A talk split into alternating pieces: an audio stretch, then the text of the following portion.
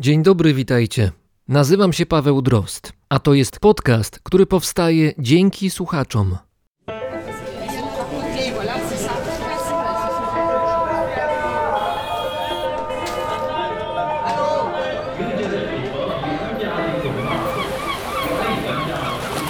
Brzmienie świata z lotu Drozda.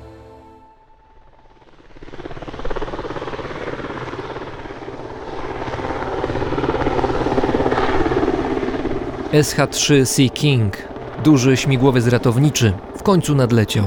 Gdyby Anna była przytomna, słyszałaby go zapewne tak. Ale od początku.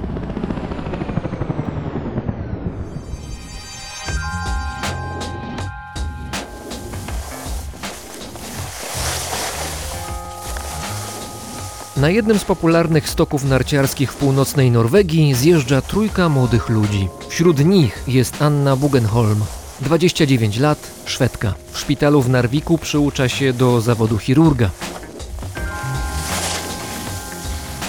Jest wczesna wiosna roku 1999. Wieczór.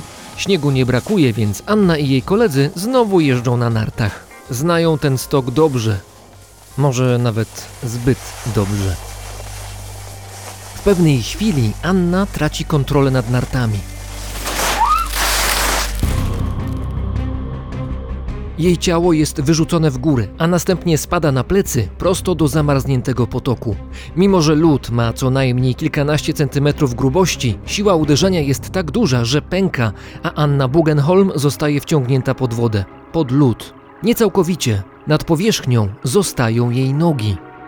Jest godzina 18.20. Nadjeżdżają koledzy Anny. Starają się wyciągnąć ją spod lodu, ale po kilku minutach rozumieją, że nie mają szans.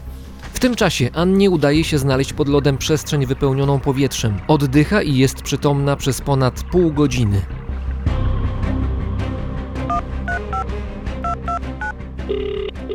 Koledzy narciarki dzwonią po pomoc. W miejsce wypadku ruszają dwa zespoły ratowników. Pierwszy z nich stara się wydostać Szwedkę, ale nie jest w stanie skruszyć grubego lodu. Dopiero ratownicy z drugiego zespołu mają odpowiedni sprzęt i wyciągają Annę Bugenholm z pułapki.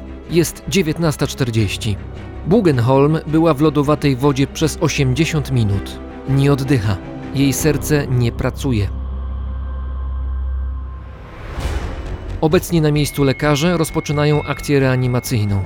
Pół godziny później nadlatuje SH-3 Sea King, który zabiera Annę Bugenholm do szpitala w Tromso. Lot śmigłowcem trwa godzinę i przez ten cały czas lekarze kontynuują reanimację. Już w szpitalu, prawie 3 godziny od wypadku, pacjentce zmierzono temperaturę ciała. Dla człowieka niebezpieczne jest obniżenie temperatury ciała poniżej 35 stopni. Poniżej 28 stopni serce nie potrafi już pracować prawidłowo i zagrożenie śmiercią jest bardzo poważne. Przy 20 stopniach serce przestaje pompować krew. Ciało Anny Bugenholm miało 13,7 stopni Celsjusza. Wszystkie aparaty medyczne i doświadczenie lekarzy mówiły, że nie żyje.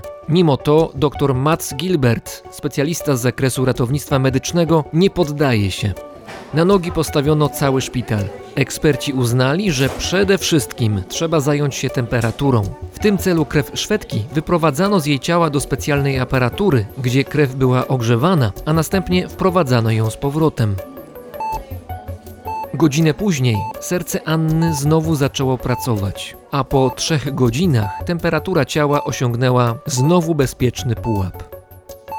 Przypadek Anny Bugenholm uznawany jest za wyjątkowy na skalę światową. Mimo, że Szwedka musiała poddać się długiej rekonwalescencji i niektóre dolegliwości towarzyszą jej do dzisiaj, może prowadzić normalne życie. Co niezwykłe, jej mózg funkcjonuje tak samo jak przed wypadkiem. Tym odcinku usłyszycie historię kogoś, kto przeżył podobnie graniczną sytuację. Nie w wodzie, lecz w powietrzu.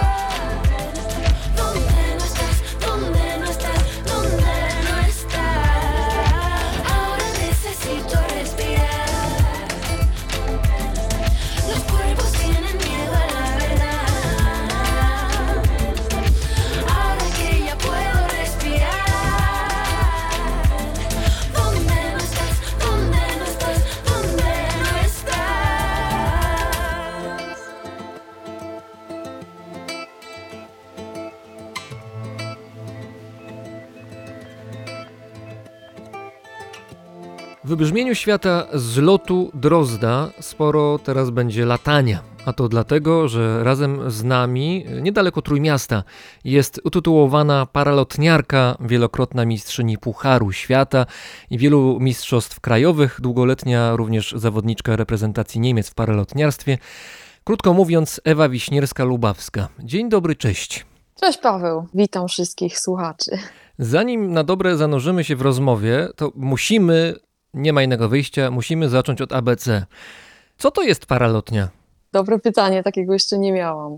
Czym jest paralotnia? Najłatwiejszy pojazd lotniczy, sportowy, którym człowiek może się poruszać w powietrzu. Powiedzmy dla tych, którzy takiego czegoś jeszcze nie widzieli, nie znają różnicy, no to tak wygląda trochę jak spadochron. Od tego też się wywodzi, no ale nie spada po prostu tylko w dół, tylko właśnie można sobie latać na paralotni Paralotnia i lotnia to nie jest to samo, prawda?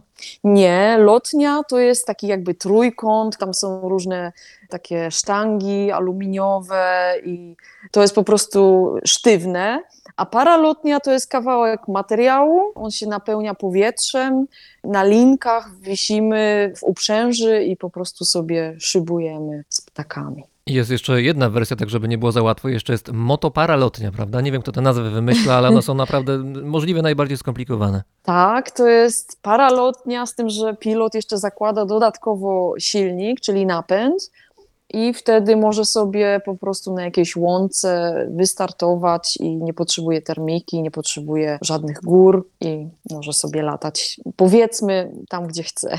O termice jeszcze będziemy na pewno sporo rozmawiać, ale najpierw miejscówki, bo jeśli sprawdzić, gdzie odbywały się zawody, w których brałaś udział, no to wyjdzie, że latałaś już na niebie co najmniej kilkunastu krajów, może nawet więcej niż kilkunastu. Włochy, O. Szwajcaria, Niemcy, Serbia, Portugalia, Francja, inne kraje Europy, a poza starym kontynentem mamy Argentynę, Brazylię, Australię, Meksyk, Nepal, Turcję, RPA, chyba też Namibia była z tego co pamiętam. No trochę się tego Mhm. nazbierało. Gdzie lata się najlepiej? Gdzie powietrze niesie najszybciej? No pytanie jest może takie ogólne, ja wiem, ale, ale z drugiej strony zdaję sobie sprawę z tego, i tak przynajmniej czytałem, tak mi się wydaje, bo się nie znam, że są takie miejscówki paralotniarskie na świecie, które w branży cenicie szczególnie.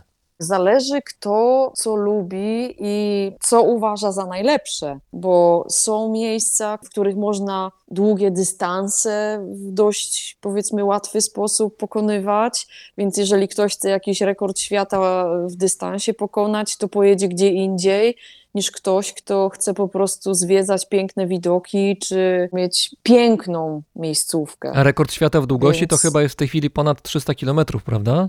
O, już więcej. Już więcej? teraz Ile to jest teraz? Już sama nie wiem, ponad 500 to na pewno, nie Naprawdę? wiem, czy nawet nie A ponad to i- 600. ile, to, tak. ile 10 lat temu chyba y, byłaś bliska pobicia tego rekordu. Wtedy on wynosił tam 300 właśnie z hakiem, Mhm. e, a teraz już Tak. 500. To tak się zmieniło? Powietrze lepsze, czy Tak. sprzęt lepszy, czy umiejętności? To? Em, Odkryto po prostu nowe miejsca, w których bardzo sprzyjające warunki są w Brazylii, gdzie można jeszcze łatwiej duże dystanse pokonywać. Gdzie to jest dokładnie, jakbyśmy chcieli się wybrać na bicie E, rekordu?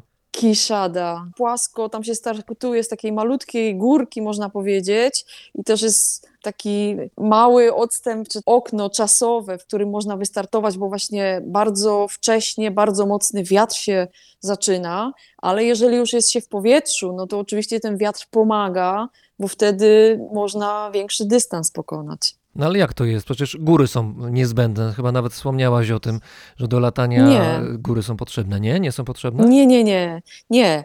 Jeżeli się chce wystartować samemu, bez jakiejś tam czyjejś pomocy i też bez silnika, czystą siłą natury, no to wtedy trzeba mieć górkę, żeby wystartować. Ale jeżeli już się jest w powietrzu i znajdzie się termikę, wykręci się do góry, to wtedy można sobie lecieć daleko i już góry są niepotrzebne. Czyli teoretycznie, jakbym sobie wszedł na jakąś wieżę i z tej wieży byłbym w stanie to skrzydło moje paralotniarskie rozwinąć, to też byłoby dobrze.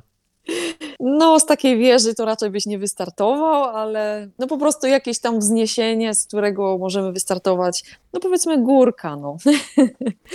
Nieba są różne, różne są warunki, ale chmury są chyba takie same wszędzie, tak mi się wydaje przynajmniej. W ogóle zazdroszczę wszystkim wam, którzy potrafią, y, patrząc w niebo, odróżnić jeden typ chmury od drugiej, potrafią ją nazwać, potrafią ocenić, jaka to chmura, co ona oznacza, z czym się wiąże. To w paralotniarstwie to bez takiej wiedzy to chyba nie ma co startować, prawda?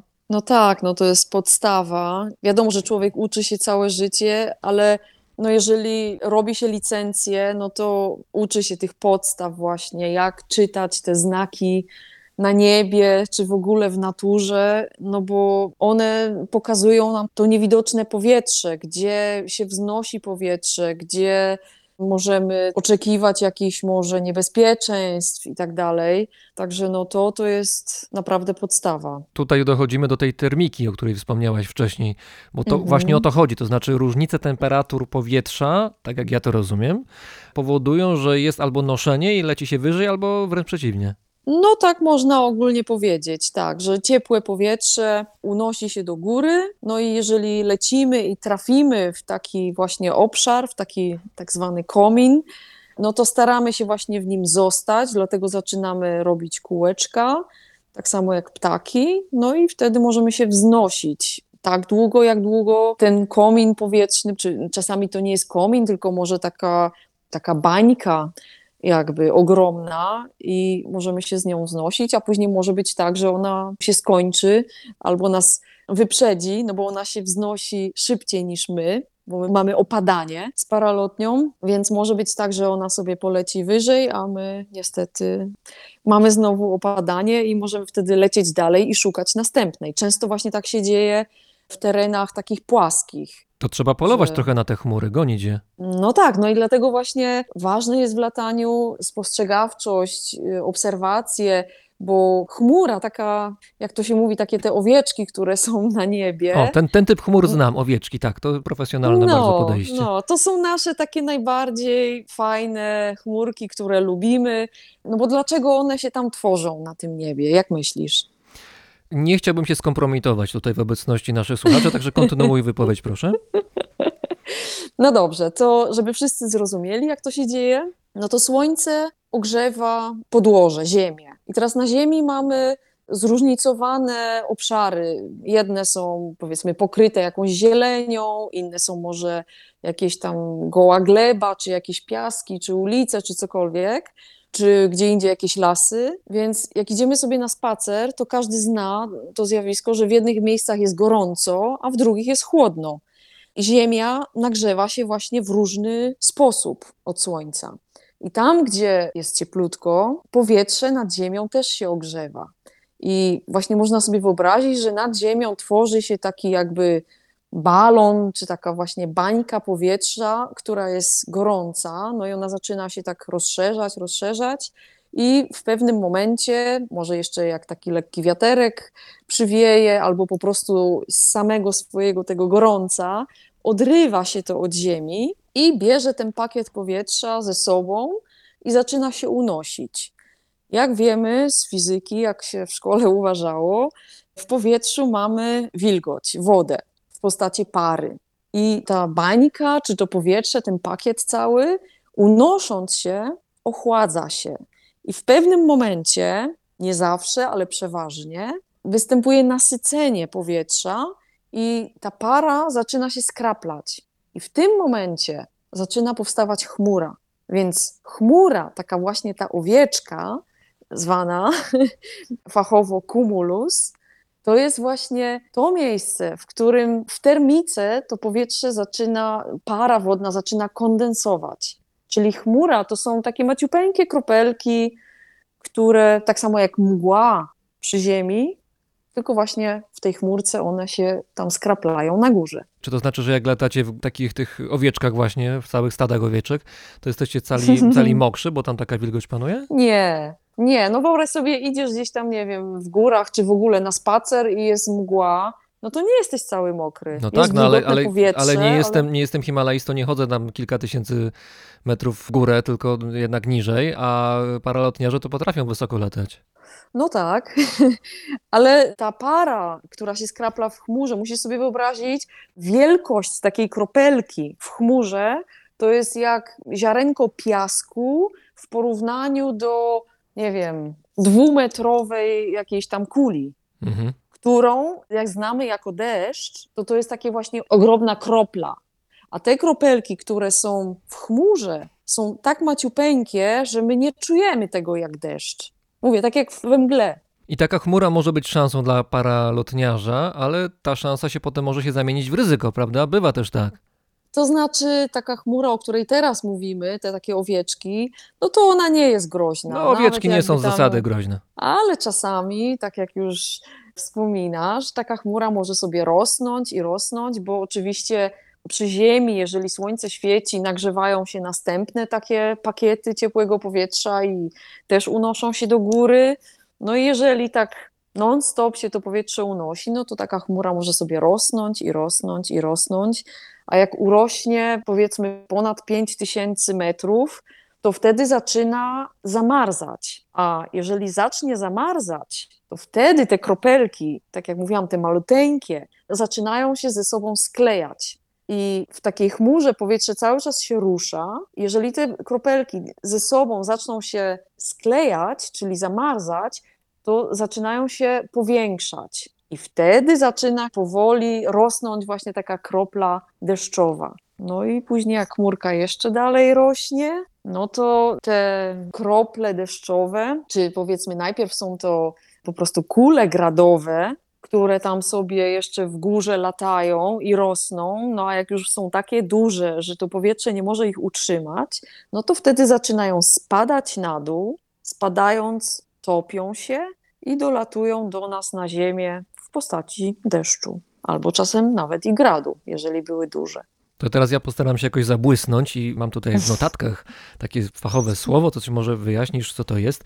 Cumulonimbus. Czy to jest ta chmura, o której Dokładnie. mówimy? Dokładnie. Jeżeli ta chmura urośnie tak wysoko, że właśnie powstanie w niej grad, który spadając topi się i, i właśnie przynosi nam deszcz na dole, to była to właśnie chmura cumulonimbus. I ona może mieć kowadło, jak wyczytałem w fachowych miejscach. Tak, zgadza się. Te chmury, które mają to kowadło, to już dochodzą do tej najwyższej sfery naszej atmosfery, do tropopauzy. Tworzy się taki kształt, jak się patrzy z oddali, że ta chmura Mhm. u dołu jest trochę węższa i ona się zwiększa w formie takiego stojącego kowadła właśnie w kierunku Tak, y, ten, tak. górnej partii atmosfery. No to jest tak, że to ciepłe powietrze nie może już dalej do góry się wznosić, bo w tropopauzie mamy znowu wzrost temperatury, więc zaczyna się to powietrze rozszerzać na boki i dlatego wygląda to wtedy jak takie kowadło.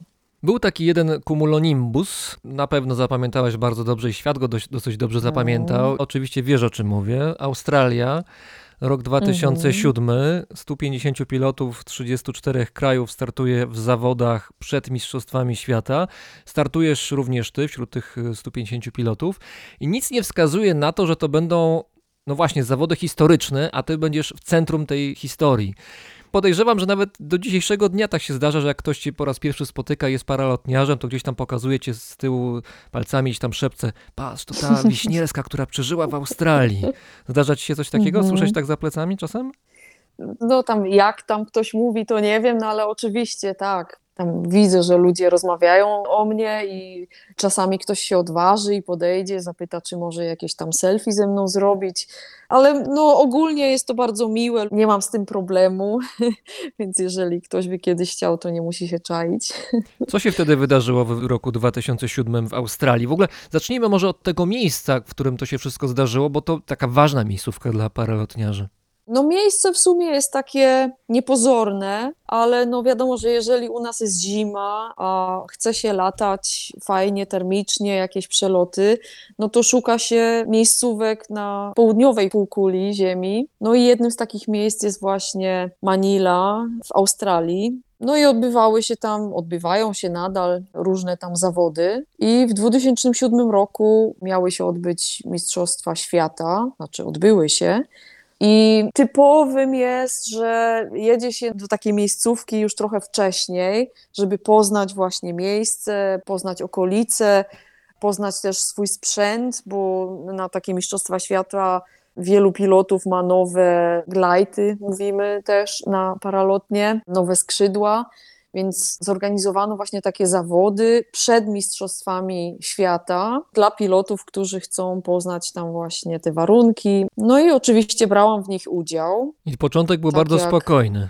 Tak, te zawody polegały na tym, że trzeba było zalecieć jak najdalej. Normalnie, powiedzmy na Mistrzostwach Świata, lata się w inny sposób, jest inne zadanie, bo chce się oczywiście, żeby wszyscy piloci wrócili w jakieś tam miejsce.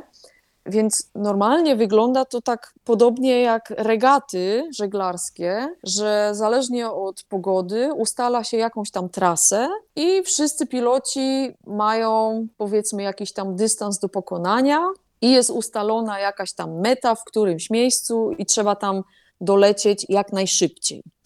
Tych zawodach chodziło o co innego. Chodziło właśnie o to, żeby zalecieć jak najdalej. Logiczne, łatwiej się leci z wiatrem niż pod wiatr. Każdy mógł sobie lecieć gdzie chce, ale większość kieruje się oczywiście w jednym kierunku. No i wystartowały dwie grupy. Nie było oznak tego, że pogoda się jakoś zepsuje. Raczej było, no właśnie jak powiedziałem, spokojnie. I gdzieś powoli zaczęła się tworzyć właśnie chmura. Nie wiem, czy ona była już tym barankiem, czy owieczką, czy jakimś innym zwierzakiem. Jak to wyglądało wtedy? Z pogodą jest tak, że czasami widzimy, że gdzieś tworzy się, buduje się jakaś chmura, a później może być tak, że ona się po prostu rozwieje, no i już jej nie ma. Ten dzień, o którym, ten legendarny, o którym ty mówisz, był taki, że miały budować się pojedyncze chmury burzowe. No i jeszcze jak byliśmy na startowisku, było widać dwie chmury, które no, wyglądały powiedzmy już na większe niż inne. Wszędzie były właśnie te malutkie owieczki, a w dwóch miejscach były już takie większe, dojrzałe powiedzmy. Dwa wilki. Ale one były, tak, one były na tyle daleko, że mimo wszystko mogliśmy wszyscy wystartować. No i oczywiście lecąc z wiatrem, oddalaliśmy się od tych chmur. Więc powiedzmy, większość z pilotów nie widziała tego jako aż tak wielkie zagrożenie, no bo uciekaliśmy od nich. Jednak okazało się, że no nie było tak zupełnie, że one były niegroźne, bo za nami one się połączyły w jedną wielką chmurę i zaczęło z nich padać. I normalnie, jak się jest w pobliżu takiej chmury, to to jest bardzo niebezpieczne. W tej odległości, w jakiej ja byłam, nie widziałam tego jako bezpośrednie niebezpieczeństwo. Poza tym było tam koło mnie około 80 pilotów. Wiadomo, to nie jest żadna wymówka, każdy jest odpowiedzialny za siebie. A tutaj może postawmy może w tym Mhm. miejscu przecinek, bo to trzeba też sobie zdawać sprawę, jak to wygląda z waszej perspektywy, z perspektywy pilota, który leci, bierze udział w zawodach i pędzi prawie na złamanie karku, tak żeby być jak najszybciej na tej mecie, bo przecież to są Mhm. zawody. 150 Mhm. pilotów, ty mówisz, że w tej stawce, której ty leciałaś w tej grupie było około 80. Ja sobie to wyobrażam tak, że to jest tłok, to znaczy lecicie oczywiście, no powietrze jest szerokie i przestrzenie są wielkie, ale jednak wszyscy łapiecie jakiś korytarz powietrzny, termiczny, który jest optymalny, wybieracie w większości podobną marszrutę, w związku z tym podejrzewam, że to jest skrzydło koło skrzydła. Jak to wygląda w ogóle w praktyce? tak powiedzmy ciasno, to jest tylko przy starcie, ale też zależy w jakich zawodach. Akurat w tych zawodach też nie było ciasno, bo tutaj nie było żadnej godziny podanej, o której trzeba było startować. Bo jak mówię, nie chodziło tutaj o czas, tylko o dystans. W zawodach takich jak Puchar Świata, czy, czy jakieś tam Mistrzostwa Europy, czy takie typowe zawody, chodzi o czas. Wtedy podaje się przykładowo czas startu i godzinę, od której będzie mierzony czas. I wtedy każdy próbuje upozycjonować się jak najlepiej, bo trzeba sobie wyobrazić, że jest linia startowa i jest linia mety. Oczywiście ta linia to nie jest jakaś tam namalowana linia startowa na ziemi, tak jak w regatach, przykładowo, że tam jakaś linia, tylko my mamy w naszych instrumentach, w GPS-ie, wpisane koordynaty różnych punktów. I przykładowo, wyobraź sobie, że jednym z punktów jest startowisko, i mówi się, że linią startową będzie na przykład taki cylinder, czyli okrąg, przykładowo 2 kilometry wokół startowiska. I teraz można powiedzieć, że od 12 będzie się liczył czas, że jeżeli ktoś przeleci przez tą linię tych dwóch kilometrów od startowiska, to to jest ta linia startowa i nie można wcześniej polecieć sobie w trasę. Więc jeżeli przykładowo pół godziny wcześniej wystartuje 150 pilotów i każdy spróbuje oczywiście dostać się jak najwyżej, żeby mieć dobrą pozycję wyjściową na start, no to troszkę może być tłoczno. Później już na trasie to wszystko się tam rozlatuje. Jeden jest wyżej, drugi jest niżej, jeden bardziej w prawo, drugi w lewo. Także na trasie raczej nie ma nigdy problemu. Nie da się rozmawiać A tym między bardziej- pilotami? To znaczy, y, jeżeli jest się w jednym teamie, no to przeważnie ma się kontakt jakiś tam radiowy. Ale nie ma czegoś takiego, że halo, jak się leci? Wszystko w porządku, dobrze, dobrze. A Nie. będziesz tę chmurkę? No lecę, lecę. No, w prywatnym lataniu to może tak jest, ale na zawodach to raczej nie. No i dobrze, i lecicie, wystartowaliście. Za wami dwie chmury burzowe połączyły się w jedną większą. I co w takiej sytuacji można zrobić? To znaczy, wiadomo, że taka duża chmura burzowa to jest potencjalnie problem. Jeszcze nie wiadomo, jak duży, bo Mhm. to się rozwija swoim rytmem, nie wiadomo, w jakim kierunku to pójdzie. I co taki zawodnik może zrobić? Oczywiście pamiętamy właśnie, że jest zawodnikiem, więc ma tego króliczka przed sobą, którego chce dogonić i jest nastawione na, na wynik. Widzi, że rywale latają obok i też chcą zrobić dokładnie to samo, więc jest też jakaś presja, jest ambicja. No, więc, oczywiście. więc wtedy trzeba podjąć decyzję i to jest też decyzja, która też musi kalkulować ryzyko. Co może zrobić pilot? Może albo lecieć dalej, albo iść lądować. Proste. Proste. Więc w związku z tym, że wiem, jak ta historia się zakończyła, podjęłaś ryzyko. Tylko czy to była decyzja w pełni świadoma w tym sensie, że wiedziałaś, co się dzieje tam na miejscu, czy to jednak było tak, że nikt nie mógł przypuszczać, co się wydarzy? Nie, muszę przyznać, że była to sytuacja wyjątkowa dla mnie i, i dla wielu innych też, którzy też dalej polecieli. Dlaczego? Taki niemiecki pilot paralotniowy, ale również meteorolog, analizował później, jak właśnie do tego doszło, dlaczego to się stało, i była to taka troszkę dziwna sytuacja. Wspomniałam przedtem, że taką górną strefą naszej atmosfery, w której ogólnie dzieje się pogoda, czyli rosną chmury, jest tropopauza. I jest to część, w której temperatura rośnie. Dlatego termika, która się unosi do góry, ona się chłodzi, i nagle, jak na górze jest cieplejsze powietrze, no to ona już nie może iść dalej. I podobne sfery są również w niższych partiach atmosfery. I dlatego na przykład w taką powiedzmy przeciętną, normalną pogodę chmury nie rosną tak wysoko, tylko kończą się tam powiedzmy, nie wiem, na jakichś 1500 metrów, może jakieś 2000, zależy od pogody. I no człowiek tak się nie zastanawia, czemu ta owieczka jest taka mała i nie rośnie dalej. Ale właśnie powodem jest to, że nad nią jest cieplejsze powietrze. To jest rodzaj bariery. Tak, to jest właśnie taka bariera termiczna.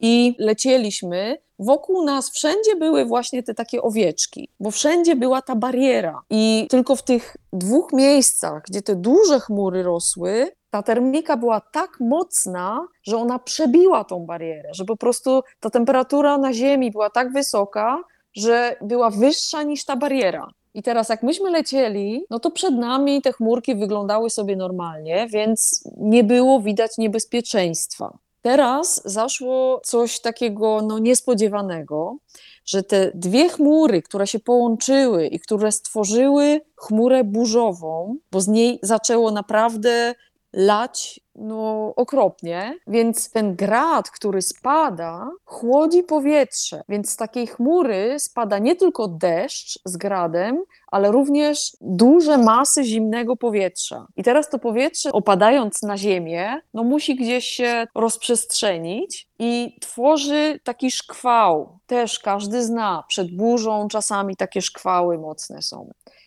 Tylko teraz właśnie było tak, że tam w Australii to zimne powietrze zaczęło się rozprzestrzeniać daleko, o wiele dalej niż jest to teraz na przykład u nas, czy jak w Alpach sobie latamy. I problemem było to, że różnice temperatur były ekstremalne. W Australii każdy zna gorąco, a tu z takiej chmury burzowej nagle bardzo zimne powietrze spada. I normalnie to w takim dystansie, w jakim myśmy byli, nie byłoby zagrożenia ale dlatego, że to zimne powietrze zaczęło się przesuwać w naszym kierunku, czyli tak jakby nas gonić, te masy zimnego powietrza oderwały od ziemi gorące powietrze, tak jakby podniosły je, uniosły. Więc ta termika dostała tak jakby dodatkowego kopa do góry i nagle w miejscu, przy takiej chmurze, przy której ja leciałam, nawet nie bezpośrednio pod nią, tylko troszkę z boku, nagle zaczęłam mieć noszenie, które było, że tak powiem, nienormalne. Bo normalna termika, w której żeśmy w ten dzień latali i tak jak się normalnie lata, to powiedzmy jakieś tam 3-3,5 metra na sekundę. Do góry? Takie były mniej więcej, tak, do góry. Takie mniej więcej były noszenia w ten dzień.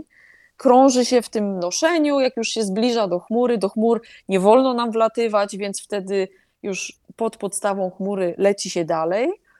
A tutaj nagle, właśnie w takim niespodziewanym momencie, jak przelatywałam obok takiej chmurki, nagle zaczęłam mieć noszenie rzędu 7-8 metrów 7 metrów na sekundę Mhm. do góry. do góry. I no, ta chmura nade mną nie była duża, była no, normalnym tym kumulusem, więc zdziwiłam się, że to noszenie nagle jest dwa razy mocniejsze niż pod tymi innymi chmurami.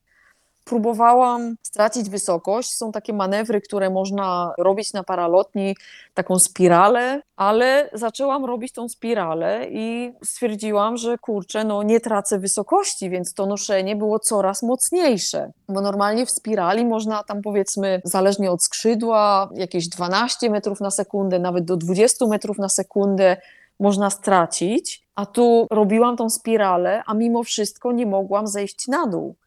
No i stwierdziłam, że no, jak w jednym miejscu cały czas się kręcę i nie tracę wysokości, no to spróbuję lecieć dalej, żeby po prostu wylecieć z tego komina, żeby go opuścić, żeby gdzieś móc lecieć dalej. Czy już wtedy padał deszcz intensywnie? Nie, jeszcze nie. No i mówi się tak założyć uszy, czyli brzegi glajta paralotni założyć do środka. Wtedy pomniejsza się powierzchnię i można wtedy lecieć do przodu, ale z większym opadaniem. Więc spróbowałam tego manewru, ale niestety nic to nie dawało, bo nie mogłam się w ogóle z tego miejsca oddalić, tylko paralotnia coraz szybciej zaczęła się unosić. Miałam nawet ponad 20 metrów na sekundę. Więc już wtedy stwierdziłam, że no tu naprawdę już coś nie gra. Znaczy 20 metrów na sekundę to jest szybciej niż pewnie na niejednym roller coasterze, jakby ktoś do jakiejś, jakiegoś No tak, Parku to poszedł. Powiedzmy jakieś około 70 km na godzinę do góry. I nie trwało to długo i zaczęło już padać, więc wtedy już wiedziałam, to już zupełnie coś tutaj jest nie tak.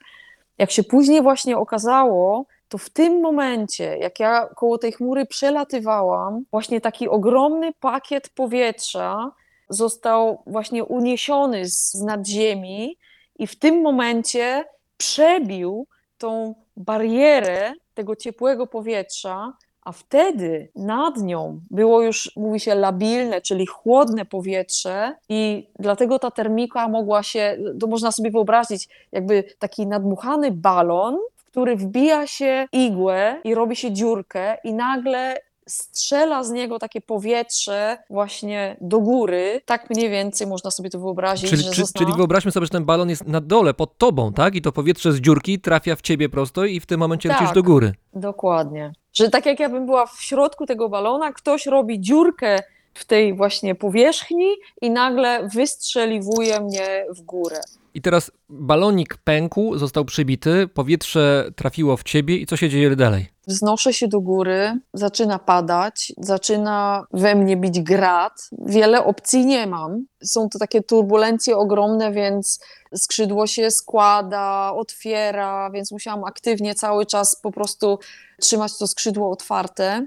To jeszcze powiedzmy, jak to też wygląda w praktyce, jeżeli chodzi o sprzęt, bo na początku naszej rozmowy opisałaś, jak ten glide, czyli paralotnia wygląda, ale czasami też jest tak, tak przynajmniej na zdjęciach, na filmach widziałem, że macie taki rodzaj takiego kokonu, w którym możecie się Mhm. zamknąć, siedzieć jakby i w tym momencie, jak rozumiem, jest trochę, nie wiem, bezpieczniej, przyjemniej, cieplej. Bezpieczniej nie, przyjemniej, cieplej tak. I jest to też akurat na zawodach mm, z powodów aerodynamicznych, bo wtedy jest się bardziej opływowym, mniejszy opór powietrza. A wtedy już było zimno tam na górze? No wtedy było bardzo zimno, bo byłam totalnie zmoknięta i temperatura oczywiście drastycznie spada. Możesz sobie wyobrazić, jak na przykład burza w lecie jest, nie wiem, jak jest się nawet na ziemi, jak zimno jest, jeżeli grad pada i człowiek jest cały mokry. A tu jeszcze dochodzi jeszcze obiew powietrza, bo taka paralotnia leci powiedzmy tam 40 na godzinę. Do tego wysokość, czyli co 100 metrów mniej więcej temperatura spada o 1 stopień. A jak byłaś ubrana w ogóle? Jakoś miałaś specjalistyczną odzież? Na, na pewno tak, ale nie sądzę, żeby aż na takie Mm. temperatury. No nie, no bo normalnie no to latamy do jakichś tam 2,5 tysiąca metrów, więc w Australii było bardzo gorąco, więc miałam tylko podkoszulek z krótkim rękawkiem i kurtkę na tym, spodnie takie tam do kolan. Nawet nie miałam żadnej balaklawy czy maska na twarz, bo jak latamy w Alpach, no to jednak jest chłodniej, to zawsze coś tam ubieram jeszcze pod kask. No ale w Australii było oczywiście bardzo gorąco, więc tylko kask bez żadnych nauszników czy czegoś, po prostu wszystko otwarte. Na jakiej wysokości jesteśmy w tej części naszej opowieści? To znaczy, gdzie się znajdujesz, co się dzieje? Bo też y, chyba prędkość wznoszenia wzrosła. Paralotnia wznosiła się ponad 20 metrów na sekundę i działo się to bardzo szybko, więc 5, 6, 7 tysięcy jeszcze jakoś tam mniej więcej rejestrowałam. Oczywiście nic nie widziałam, bo byłam w tej chmurze. Chciałam Jeszcze błyskawice tylko- były, prawda? Mhm, Wiadomo, że- pioruny. Wiadomo, że niestety, ale jeden z paralotniarzy, który był wciągnięty razem z tobą w tę całą sytuację, radziliście sobie każdy z osobna i nawet chyba nie wiedzieliście o swojej obecności. Nie, On nie. Został, został rażony piorunem i niestety zginął, chiński paralotniarz. Tak, niestety. I był tylko 500 metrów ode mnie w tym momencie, jak go piorun trafił. Ja straciłam przytomność po jakimś czasie. Podejrzewam, że było to tak około 7 tysięcy metrów. No a paralotnia dalej się wznosiła aż do 10 tysięcy. Jak się później dowiedziałam, nawet ponad 10. Nie miałam żadnego wpływu na to, co ona tam robi i sobie tam siedziałam. To teraz jeszcze raz powiedzmy, żeby to wybrzmiało. 10 tysięcy metrów na paralotni, czyli grubo przekroczyłaś wysokości, na których się znajdują Himalaiści wchodzący na ośmiotysięczniki, czy nawet na Everest, najwyższy ośmiotysięcznik, gdzie oni są Mhm. ubrani oczywiście odpowiednio. I wiemy, znamy to z opowieści Himalajstów, jak wyglądają warunki na szczytach i jakie wiatry potrafią być silne, jakie temperatury odczuwalne muszą być, a ty byłaś ubrana jak no, niemal na wycieczkę letnią. I Mhm. skąd w ogóle mamy informację, co się z tobą działo i z paralotnią tam na tej wysokości około 10 tysięcy metrów? Bo ty nic nie wiedziałaś, co się dzieje, bo straciłaś przytomność. Mhm. Tak, no na zawodach latamy z instrumentami, znaczy w ogóle lata się z instrumentami, ale na zawodach musimy zapisać nasz lot i mój GPS miał ustawienie co dwie sekundy, czyli co dwie sekundy była rejestrowana moja pozycja poprzez satelity. Także po locie można było cały ten lot po prostu na komputerze odzwierciedlić. I no o dziwo, to naprawdę nawet producent tych instrumentów dzwonił do mnie i prosił, czy mogłabym przyjechać, chciałby właśnie też sprawdzić. No nie mógł uwierzyć, że po prostu instrumenty działały w takiej temperaturze i przy takich warunkach. No ale jak czytaliśmy właśnie ten track log, jak to się nazywa, czyli ten zapis lotu, faktycznie nie było żadnych jakichś błędnych punktów i dokładnie było wszystko, co dwie sekundy widać, gdzie jestem, z jaką prędkością się poruszam, z jaką prędkością się wznoszę, no wszystko. Tuż przed tym, jak straciłaś przytomność na 7 tysiącach metrów, to miałaś w ogóle czas, czy człowiek ma czas na to, żeby pomyśleć o czymś humanistycznym, o, o kruchości życia, czy człowiek tylko jest skupiony na, na robocie? Trzeba opanować skrzydło, trzeba kontrolować to, co się dzieje, albo nie wiem, człowiek wpada w panikę, albo już jest tak zmarznięty, że już o niczym nie myśli. Jak to jest? Kontrola skrzydła działa się automatycznie. To jest, no nie wiem, coś takiego jak, jak się jeździ samochodem, nie wiem, jakby się wpadło w poślizg czy coś, to, to nie ma czasu się zastanawiać, tylko odruch, a jeszcze jako pilot, że tak powiem, zawodowy, to to się dzieje automatycznie. To doświadczenie zawodowe pozwoliło mi na zachowanie jakiejś takiej racjonalności, że właśnie nie wpadłam w panikę. Oczywiście, że strach był, adrenalina i tak dalej, ale na zawodach wiadomo, że często są sytuacje jakieś krytyczne i człowiek się uczy szybko analizować sytuację i skupiać się na rozwiązaniu. Jakie mam możliwości i którą możliwość wybieram. I to trzeba bardzo szybko decydować. Wiele możliwości nie miałam, więc zdecydowałam się kontrolować to skrzydło i próbować lecieć z otwartym skrzydłem, żeby po prostu wydostać się z tego noszenia. No bo wiedziałam, na dół się nie da, no to jedynym wyjściem jest w bok, czyli dalej lecieć, oddalić się od tego miejsca. No ale niestety no, nie udało się. Jeszcze była trzecia możliwość, to był spadochron, bo my wszyscy latamy jeszcze z dodatkowym spadochronem, że właśnie jak coś by się stało, jakby skrzydło Jakaś awaria by stało była. takiego niekontrolowanego, no to można jeszcze otworzyć spadochron i wtedy już oddaje się kompletnie kontrolę, no bo spadochron po prostu spada tylko na dół.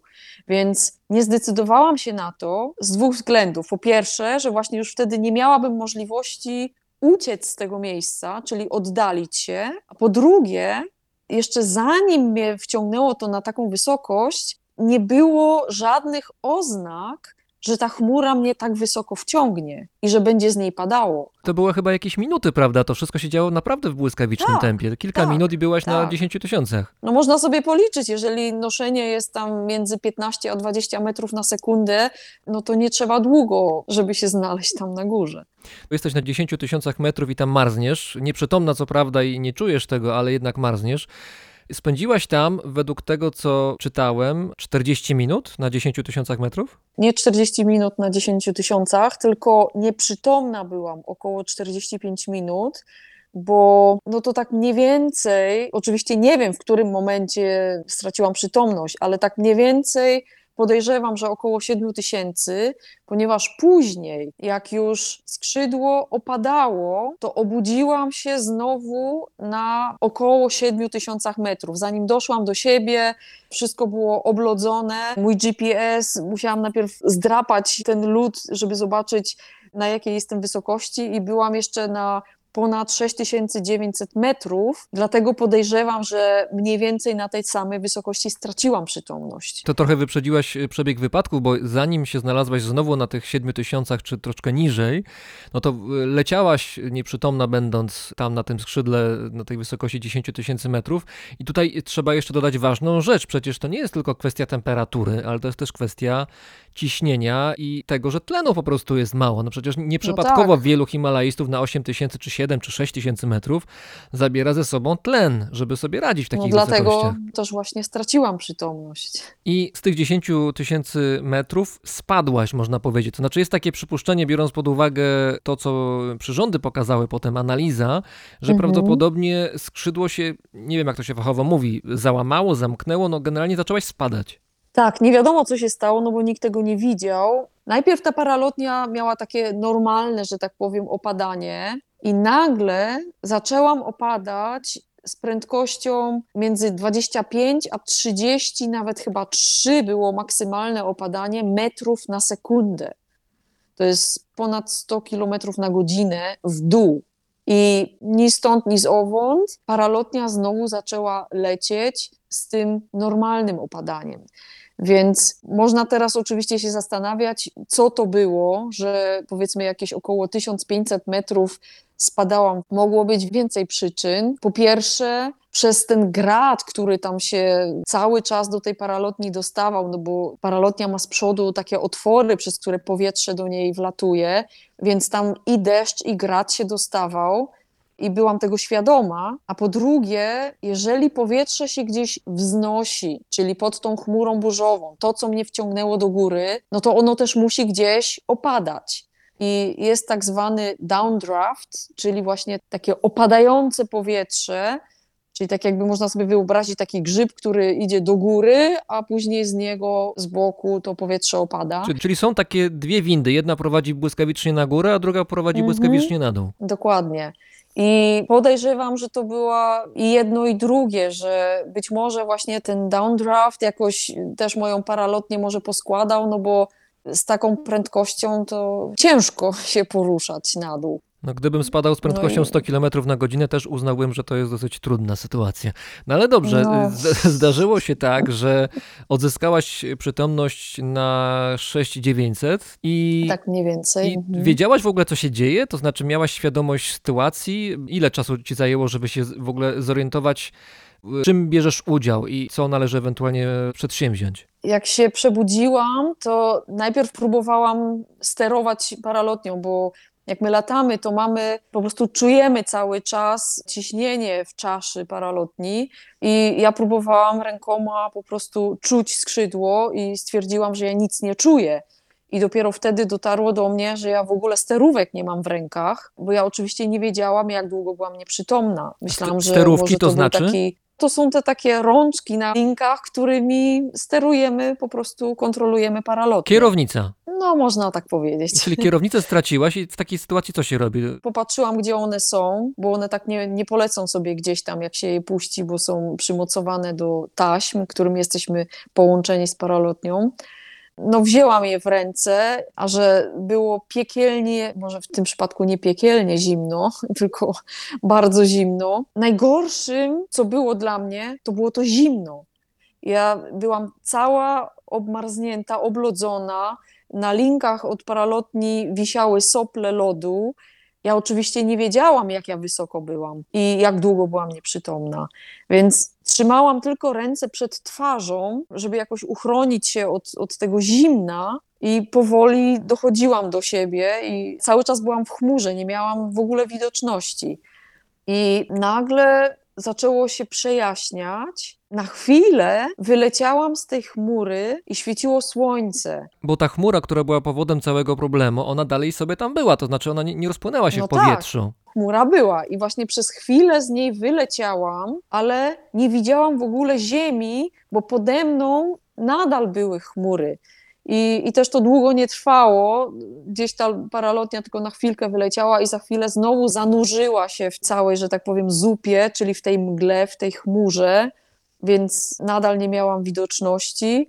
Ale tak powoli dochodziłam do sił, do siebie, zaczęłam analizować, aha, okej, jestem jeszcze tak wysoko, na szczęście nie było już tych turbulencji i stwierdziłam, że jak ja z takiej wysokości po prostu będę tylko lecieć przed siebie, no to to zajmie mi wieczność, żeby wylądować. Więc wiedziałam, że muszę spróbować znowu zrobić tą spiralę, żeby szybciej zejść na dół. Z drugiej strony wiedziałam, że w paralotni jest bardzo dużo wody i gradu, więc muszę bardzo ostrożnie ją teraz sterować żeby nie zerwać strug powietrza. No ale udało mi się, nie chciałam tam jakichś ekstremalnych wartości uzyskać, tylko po prostu jak najdłużej kręcąc, wytracałam tą wysokość.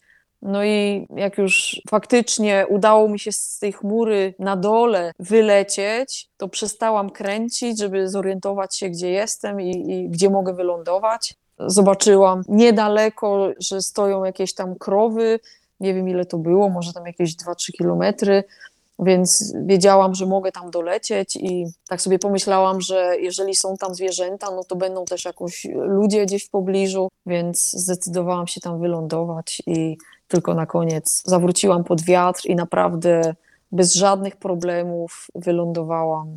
Było mi zupełnie obojętne, gdzie ja jestem i kiedy ja gdzie dojadę. Po prostu byłam wdzięczna, że przeżyłam i jedyną myślą, którą miałam, to po prostu tylko, żeby się ogrzać, bo to było nie do wytrzymania. Trafiłeś po pewnym czasie do szpitala, bo znaleziono cię, znaleźli cię twoi koledzy paralotniarze, którzy zorientowali się, że coś jest nie tak, udało się wam e, skontaktować ze sobą. Tylko dla mnie niesamowite w tej historii jest to również, że chyba kilka dni po całej tej akcji, kiedy dokonałaś rzeczy niemożliwej, to znaczy dostałaś się na paralotni na wysokości zupełnie absolutnie ekstremalne, przeżyłaś, wylądowałaś i kilka dni później wzięłaś chyba udział w kolejnych zawodach. No w Mistrzostwach Świata, no po to tam pojechałam. No wiadomo. Ale też z drugiej strony wiadomo, że takie przeżycie daje do myślenia i no moment zastanawiałam się, czy przestać latać, ale stwierdziłam, że nie, no w taki sposób to ja nie, nie przestanę, bo to po prostu nie pasuje do mojej osobowości, a przede wszystkim wiedziałam, że no zapędziłam się w tym lataniu zawodowym i wiedziałam, że jak przestanę w taki sposób, to nie, nie wyciągnę tak jakby lekcji, nie, nie nauczę się tej lekcji, której miałam się nauczyć, więc postanowiłam, że nie, że nadal będę latać, ale obiecałam sobie i swoim rodzicom, że nie będę już podejmować ryzyka. Wiedziałam, że muszę się nauczyć podejmować własnych decyzji, nie dać się porwać tej presji, która no, ciąży na zawodnikach zawodowych. I to było w sumie najtrudniejsze, bo w sumie jestem osobą taką ambitną, że jak sobie postawię jakiś cel, no to chcę oczywiście do niego dążyć i dopiąć. No a czekały mnie bardzo trudne lekcje, bo musiałam udowadniać sobie, że jednak potrafię powiedzieć nie, mimo tego, że inni lecą dalej, albo że na przykład nie wystartuję, mimo że wszyscy inni startują. Mówisz często, że w lataniu kluczowa jest psychika. Ty chyba to nazywasz mental fitness, ale tak zastanawiam się dlaczego, bo Wydaje się, że najważniejsza jest tutaj, tak z mojej perspektywy, z perspektywy amatora, znajomość sprzętu, znajomość pogody, tego jak zachowuje się powietrze, kalkulowania ryzyka. Dlaczego psychika jest Twoim zdaniem tak istotna? Zależy teraz, czy się lata tak po prostu dla rekreacji, czy właśnie zawodowo. Ale i w jednym, i w drugim przypadku jest ważna psychika, dlatego że w powietrzu nie możemy tak jak autem sobie przystanąć. Wyobraź sobie, jedziesz sobie autem gdzieś, nie wiem, na autostradzie, nagle jakaś śnieżyca, czy coś jest oblodzone, czy jakieś warunki, nagle coś się dzieje, nad czym nie możesz panować, no to po prostu zwalniasz, stajesz, no i stoisz. I możesz przeczekać, że albo zmienią się warunki, albo powolutku sobie tam, nie wiem, albo zadzwonić po jakąś pomoc drogową. W powietrzu tak nie ma. Jak już się wystartuje, no to trzeba wylądować. A jeżeli się trafi, nagle zmienią się jakieś warunki pogodowe, albo trafi się w jakieś turbulencje, których się nie przewidziało, no to nie można sobie przystanąć czy zadzwonić po pomoc, tylko trzeba właśnie zachować spokój, zachować rozsądek i bezpiecznie wylądować w miarę. W ogóle byłaś badana po tej australijskiej przygodzie? To znaczy, na pewno byłaś jakoś badana, bo trafiłaś do szpitala i potem z niego dosyć szybko wyszłaś, więc zakładam, że nie było tak źle. Ale czy, czy ktoś interesował się tym, w jaki sposób byłaś w stanie twój organizm przeżyć tak głęboką hipotermię tam na tych dużych wysokościach, kiedy przypominam, byłaś ubrana koszulkę z krótkim rękawkiem, no generalnie jak na spacer. Czy ktoś w ogóle rozważał, dlaczego, mówiąc krótko, przeżyłaś tę sytuację? To znaczy, ja jeszcze tylko powiem, y, ja do szpitala nie trafiłam w tym sensie, tylko no, jak mnie mój team zebrał, no to pojechaliśmy do szpitala tylko po to, żeby lekarz rzucił na to okiem, na te odmrożenia, które miałam, ale jak zbadał mi poziom tlenu we krwi i stwierdził, że jest zupełnie normalny, no to chciał mi tylko dać zastrzyk, jakiś antybiotyk, ale nie zgodziłam się, bo jestem takim trochę freakiem, jeśli chodzi o zdrowie i powiedziałam, że nie wezmę antybiotyku, jeżeli mi nic nie dolega. No i 10 minut później żeśmy stamtąd odjechali. A tak, taki lekarz niemiecki, który tak jakby zajmuje się ekspedycjami i tak dalej, ma taką teorię, że przez to, że tak bardzo szybko wznosiłam się do góry i straciłam przytomność, mój organizm, to znaczy każdy organizm, spowalnia wszystkie procesy życiowe. I dlatego nie zużywałam tyle tlenu, ile normalnie byłoby potrzebne. Można to porównać z takim snem zimowym, dlatego nic mi się nie stało. Jakiś rodzaj I, hibernacji no. to był. No coś w tym stylu. A czy od tego czasu już się zimna nie boisz? Jak jest zima, to wychodzisz w krótkim rękawku na śnieg? Czy jakieś e, konsekwencje Nie, życiowe jestem- są? Jestem zmarzluchem. Naprawdę? Byłam i będę. tak. To niesamowite. No, nie mam za wiele, jak to się mówi, na żebrach, także muszę się ciepło ubierać. Zostawmy teraz wyczyny i latanie na ekstremalnych, dziwnych wysokościach paralotnią. Skupmy się teraz na chwilkę na, na społeczności paralotniarzy, tych wyczynowych, zawodowych. Pamiętam, czytałem kiedyś taką książkę poświęconą czołówce amerykańskich bodaj wspinaczy skałkowych z lat 70. czy 80. I oni tam byli pokazani, świetny zresztą portret, pokazani jako zwarta, bardzo taka zwarta grupa, właściwie subkultura, zamknięty świat, gdzie najważniejsza była dana ściana czy dane ściany i całe życie obracało się wokół nich, wokół tych ścian. Właściwie gdyby Mhm. świat zwyczajny, ten poza wspinaczką, dla tych wspinaczy zniknął, to pewnie by nawet tego nie zauważyli. I podejrzewam, że z czołówką światowych paralotniarzy trochę może być podobnie, to znaczy wszyscy znają wszystkich, jeżdżą w te same miejsca, tam się spotykają. No to jest sport jednak jakoś niszowy. Tych ludzi, którzy latają wyczynowo, zawodowo, to ile tam może być? 200 osób pewnie i się spotykają często w tych samych miejscówkach. To jest trochę takie życie w pewnym rodzaju bańki, bańki nomen omen powietrznej. Powiem tak, są tacy i tacy. Wielu z tych pilotów zgadza się, to jest po prostu taki lifestyle, czyli ktoś, kto jest takim wolnym ptakiem i żyje tylko tym lataniem, a takim kimś ja byłam kiedyś, no to żyje naprawdę tylko w tym świecie i zdarzało mi się też tak, że sama się opamiętałam, znaczy, bo jestem też instruktorem od latania i jak przyjeżdżali do mnie ludzie na kurs, i rozmawiali o jakichś tam przyziemnych tematach, to ja w ogóle nie wiedziałam, o czym oni mówią, bo no po prostu żyłam w aucie przez trzy lata. W aucie.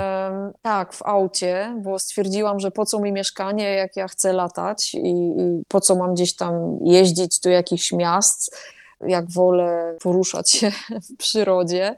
Więc był taki moment, że faktycznie raz się sama zastanowiłam, że oj, nie wiem, czy to tak dobrze, czy ze mną wszystko w porządku, bo naprawdę czułam, że się izoluję i tak no troszkę dziwnie było, ale no mi niczego nie brakowało. No, w sumie mi nigdy nic nie brakowało.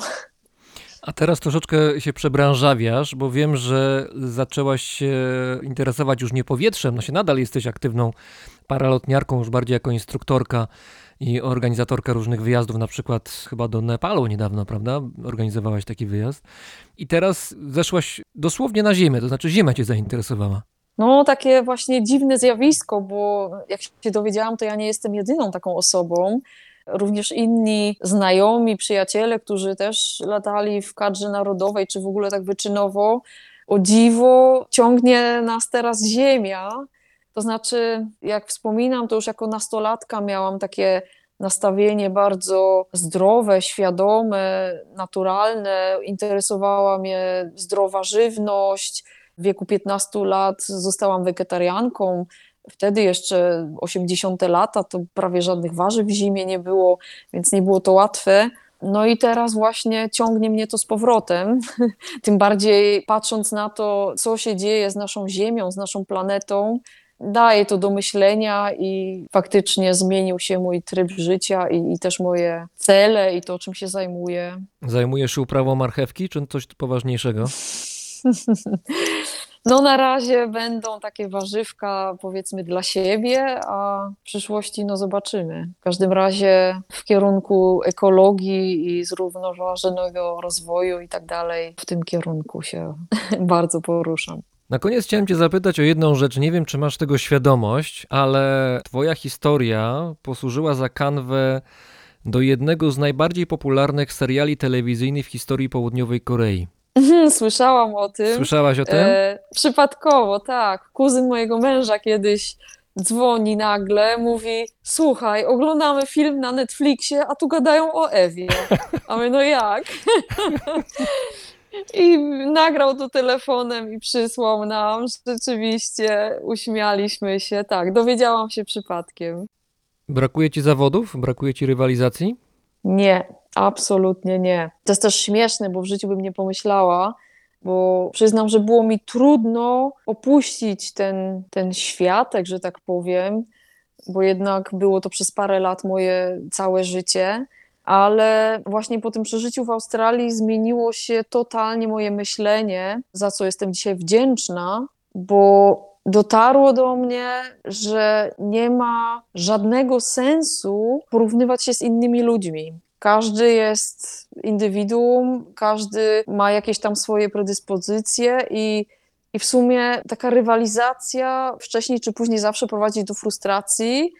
I uważam, że człowiek powinien porównywać się tylko ze samym sobą. Nie liczy się, kim ja jestem w porównaniu z jakąś inną osobą, tylko kim byłam kiedyś, kim jestem teraz, a kim chciałabym być i dążyć do tego, żeby realizować swoje cele, czy właśnie coś, czego by się chciało nauczyć, czy pracować nad swoją osobowością, no cokolwiek, co by się chciało, ale właśnie porównywać się ze sobą. I jakoś dziwne, bo od tego momentu w ogóle mnie to nie interesuje, kto jest teraz mistrzem świata, czy kto gdzie tam na jakichś zawodach lata, czy coś. Dziwne, nie pomyślałabym, że tak będzie.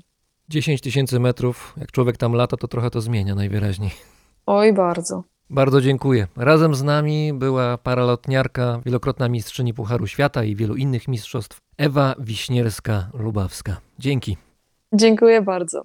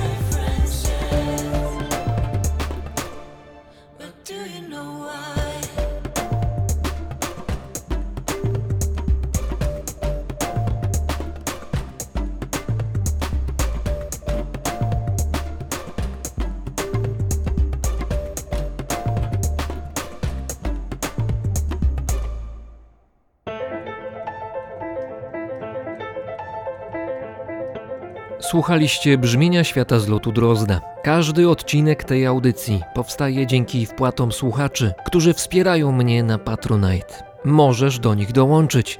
Wystarczy odwiedzić stronę patronite.pl i wpisać hasło Brzmienie świata. Wszystkim patronom mojej audycji za hojność, za zaufanie i za dobre słowa, które od Was do mnie docierają, serdecznie bardzo dziękuję.